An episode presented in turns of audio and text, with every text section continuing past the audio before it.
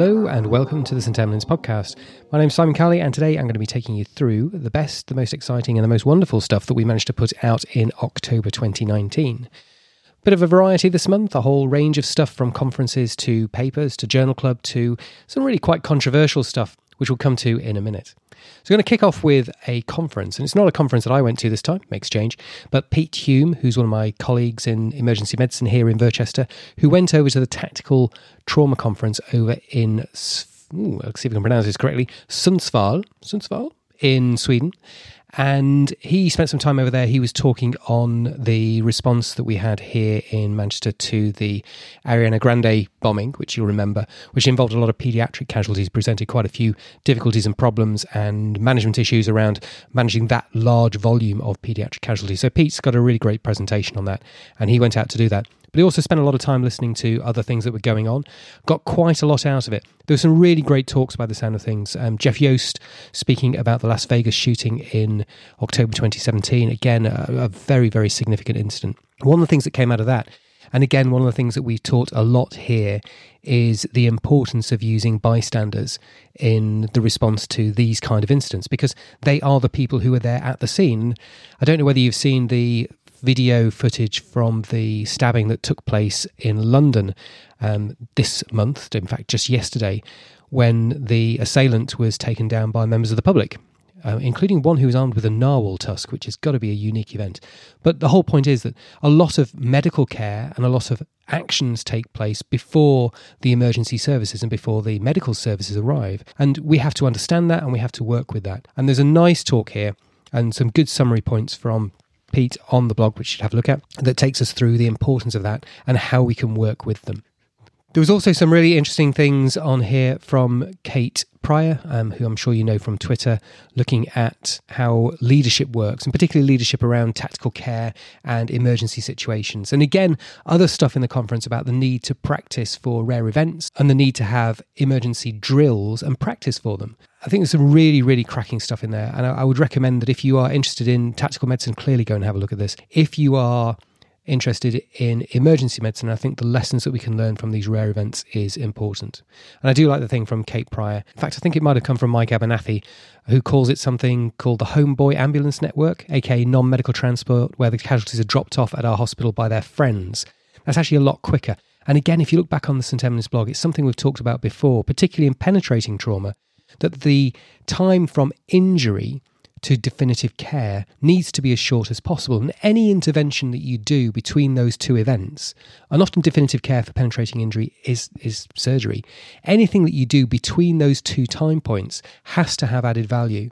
So either has to be done because the patient's so sick, or it has to be done because it's going to aid the person's recovery my observation in a lot of our practice is that we will often do things because we think it's the right thing to do and because we can do it, not necessarily because we need to do it. And I think in these situations, it really clarifies that importance of keeping our trauma patients moving towards their definitive care and not just doing things because we like to do them.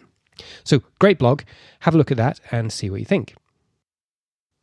We've then got three blogs by Chris Gray, member of the St. Emlyn's team, from the RCEM conference that was held up in Gateshead at the end of October 2019. This is the annual scientific conference, really great conference, and I strongly recommend you to go to it next year because it's here in Manchester and I'm kind of in charge of it, so please come.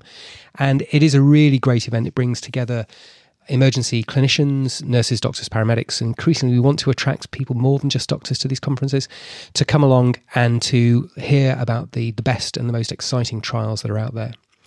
Now, we were hoping to hear about a number of trials on the day. Unfortunately, some of the ones that were discussed we can't even talk about now because they're not out in the public domain. So the one that I would really love to tell you the results of is something called the NOPAC study, which is about the use of tranexamic acid for nosebleeds, which I know is incredibly popular at the moment. But does it work? Well, I know. I was at the conference and I heard the results, but I can't tell you. I'm so frustrated. But don't worry about that. It will be out very soon, and I think you'll find the results very interesting. We also heard about the CAPIT study, use of antibiotics in pediatric pneumonia. Again, I can't tell you the results, it's so frustrating.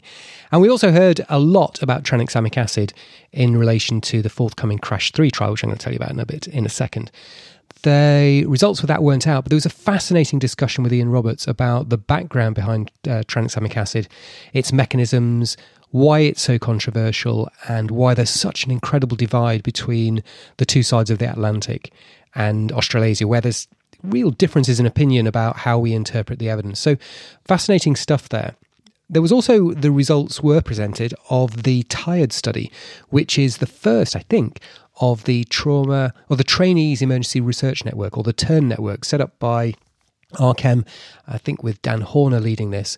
And it was the first idea that we can get out there and we can survey and we can use this incredible population of emergency clinicians across the country to do rapid research. So the TIRED study was really looking at how much fatigue we have as emergency physicians in our day to day work.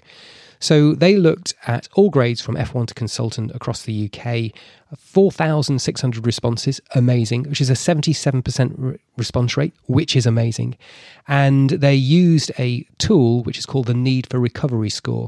The Need for Recovery score basically measures on a 0 to 100 and measures well how much well how much recovery you need based on how hard you're working. And interestingly, here's the headline results. It will be published soon. Is that the number they came out with 73. What does that mean? Well, if you're working in an Iranian mine, which is the highest previous score for need for recovery, you get a score of 55. So, the implication there is that our trainees and our consultants are working really hard. Now, so some caveats here, getting worse scores in those who report that they've got difficulty accessing or requesting leave or study leave, and that's a real issue. Really interestingly, and perhaps surprisingly, is that the older you are, the lower your score.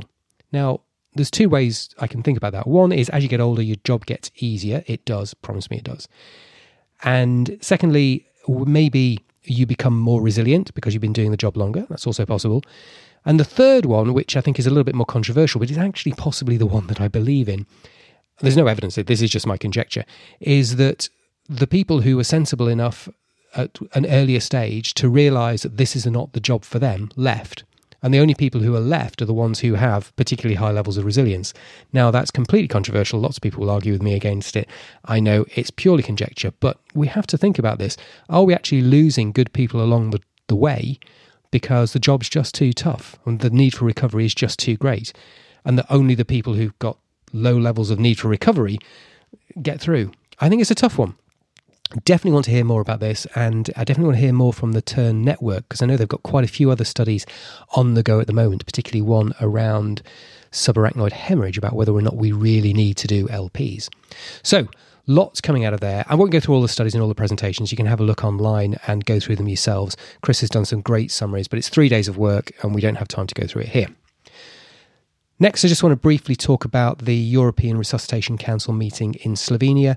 We've done a separate podcast on this. We did some nice sound bites with Andy Lockie and colleagues, and that was really great fun. A couple of things, just reminders from there. One is this idea about the chain of survival. That if you've probably seen the chain of survival before, you know that you've got to have early recognition and call for help, then early CPR, then early defibrillation, then good post resuscitation care. And it sometimes feels that we put all of our efforts into post resuscitation care and we're all into ECMO. Well, actually, those four elements are not even. The biggest impact is going to be on early recognition and call for help. And that's where things like the Good SAM app come in. And again, you'll have seen the Good SAM app on the St. Emlyn's website. If you haven't got it on your phone already, please download it. It's amazing. I've got to say, I've got it on my phone. I have been to, oh gosh, how many have been to this year? Six um, call outs, of which two have been cardiac arrests. One has been a significant medical emergency where I, I probably reckon we made a big difference. And two others where actually it was a bit of a false alarm, but I didn't mind going anyway. So please do that. I think it's really important.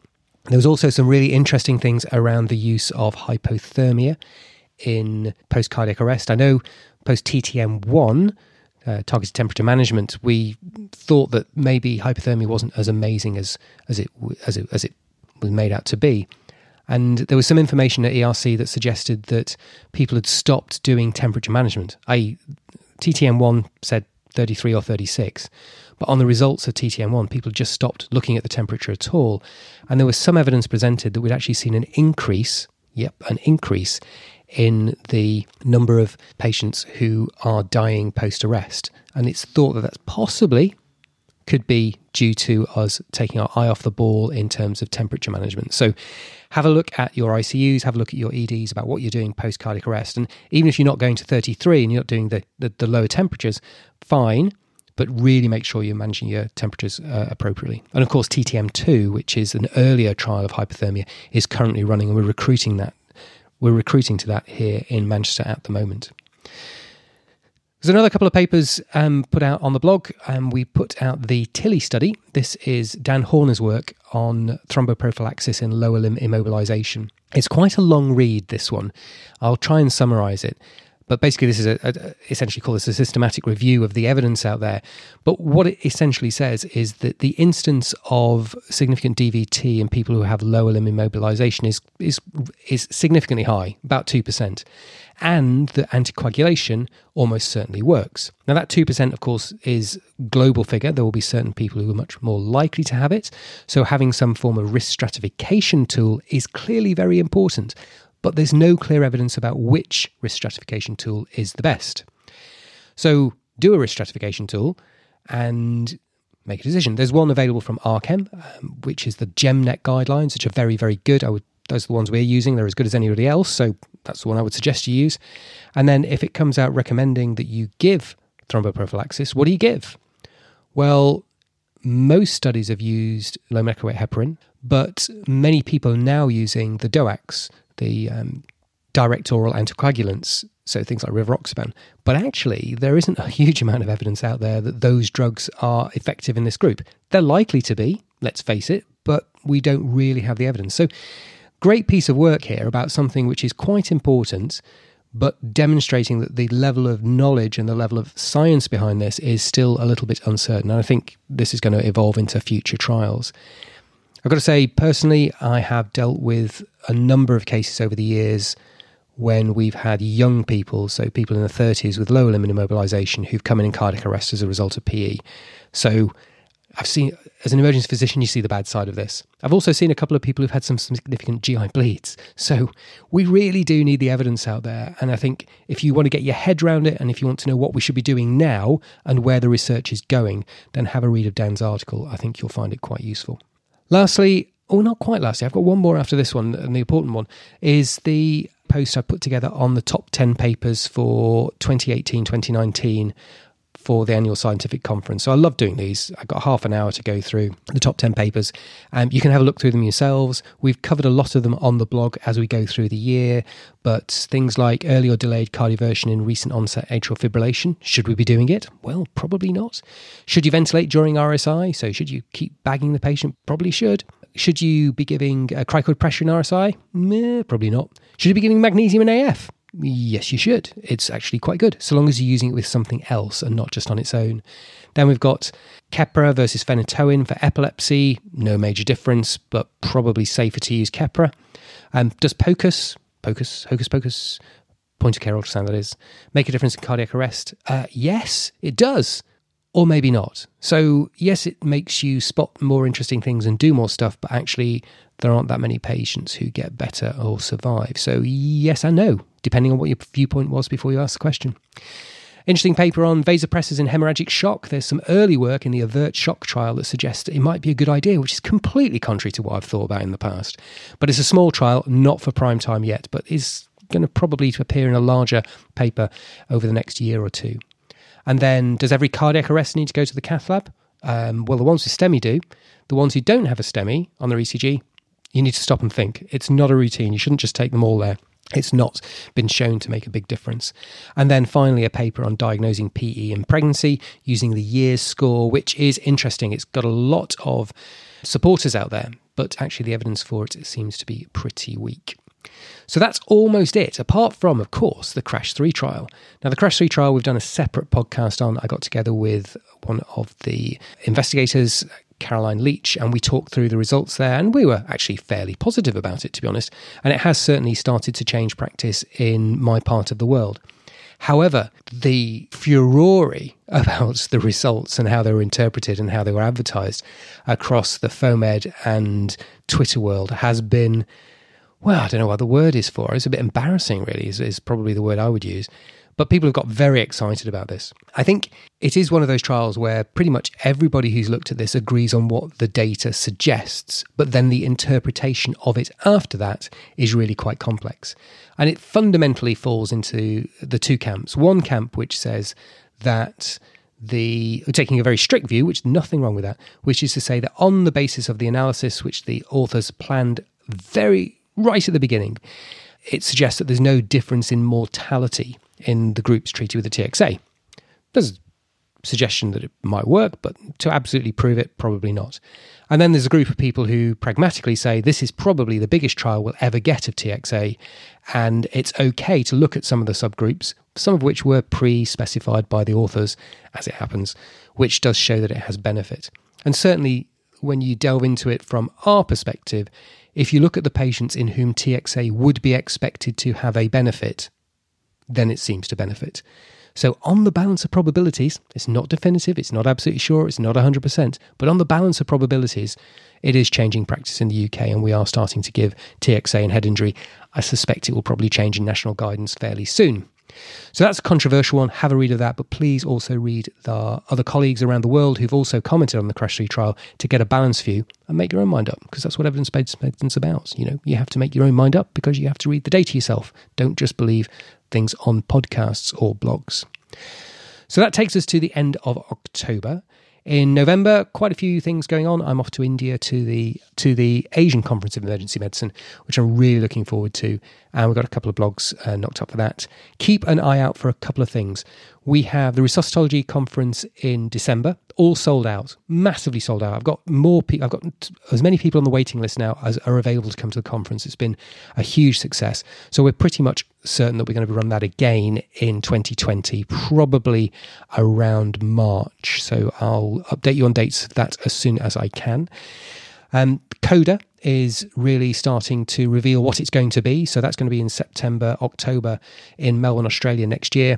Um, have a look on the blog coming up for the details of what it's actually going to feature because I think it is going to be a bit of a game changer. We've also got the RCEM conferences in spring in Bournemouth. That's the CPD conference. And then, as I say, big conference for us here because we'll be helping organise the RCEM annual scientific conference in Manchester next autumn. So, loads of things going on. It's incredibly busy time here, but we are loving it. Uh, emergency medicine itself, ah, it's insane at the moment. We're seeing record numbers through the door um, week by week. Some of the toughest days I've ever seen in emergency medicine.